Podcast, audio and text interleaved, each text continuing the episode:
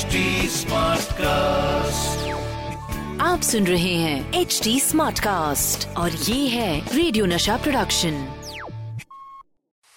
RJ अनमोल की अनमोल कहानिया।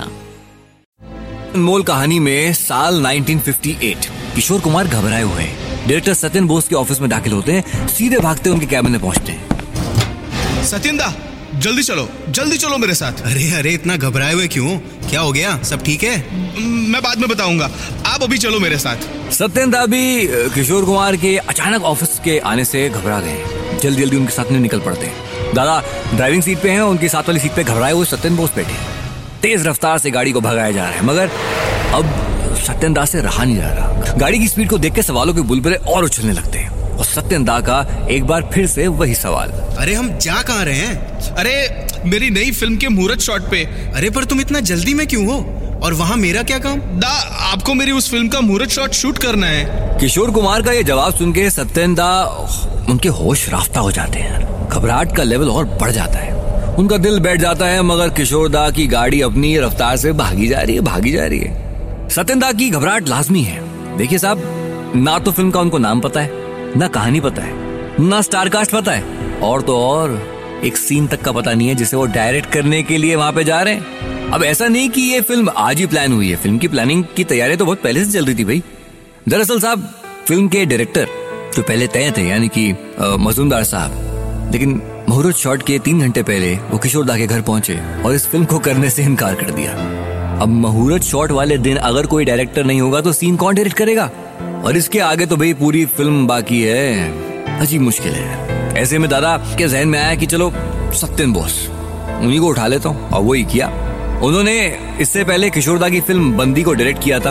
तो उन्हीं के ऑफ़िस में पहुँचे और जैसे कि मैंने बताया, आपको उनको उठाया और निकल पड़े।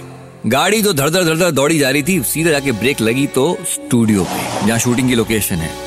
गाड़ी से नीचे उतरते ही सत्यन दा को तुरंत सेट पे ले जाया जाता है। अब ये रीजन क्या है? ये हालात ऐसे बने क्यों हैं? इसके लिए कुछ साल पीछे जाना होगा।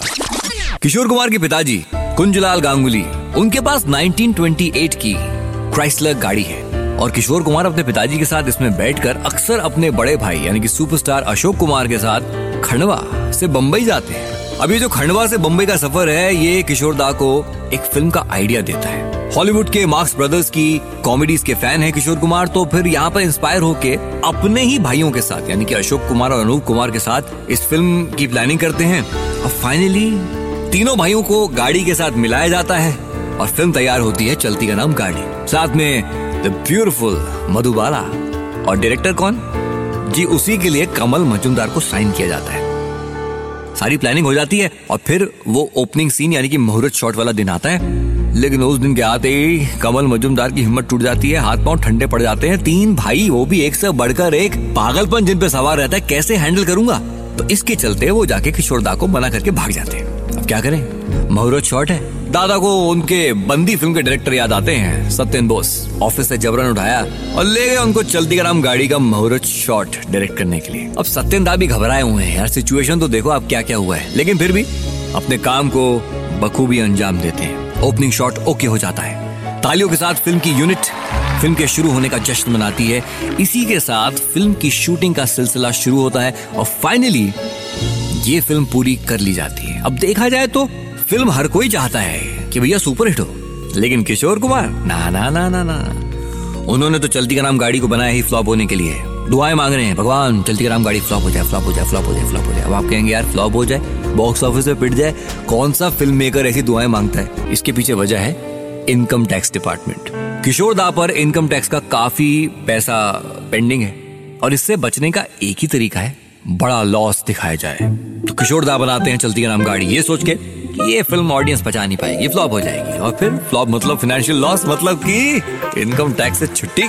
लेकिन साहब, फ़िल्म के अंदर अशोक कुमार, अनूप कुमार, किशोर दा की केमिस्ट्री कॉमिक टाइमिंग अजीत साहब, मजरू सुल्तानपुरी के लिखे हुए वो गीत जिसपे बर्मन दादा का म्यूज़िक एक से बढ़कर एक गाने और फिर तीनों भाइयों के बीच उस कार का कोऑर्डिनेशन ओ हो हो मधुबाला की खूबसूरती। एक लड़की भीगी भागी सी ओ हो हो हाल कैसा है जनाब का? कॉमेडी का फ्लेवर पाँच रुपया, बारह आना, हम थे, वो थे, और समा रंगीन, समझ गए ना? समझ गए ना? ये फ़िल्म फ्लॉप कहाँ से होगी? फ़िल्म का प्रीमियर शो चल रहा है फ़िल्म का हर सीन एंटरटेनिंग है। ऑडियंस मज़े ले रही है। तालियाँ सीटियाँ बजाई जा रही हैं। संडे के जैसे बाहर निकले हर शख्स बड़ा खुश है। फ्लॉप चलती का नाम गाड़ी बॉक्स ऑफ़िस हिट उस साल की सेकंड हाईएस्ट ग्रॉसिंग फ़िल्म बन गई थी। चलती का नाम गाड़ी। आरजे अनमोल की अनमोल कहानियाँ। आप सुन रहे हैं एच डी स्मार्ट कास्ट और ये था रेडियो नशा प्रोडक्शन एचडी स्मार्ट Smartcast.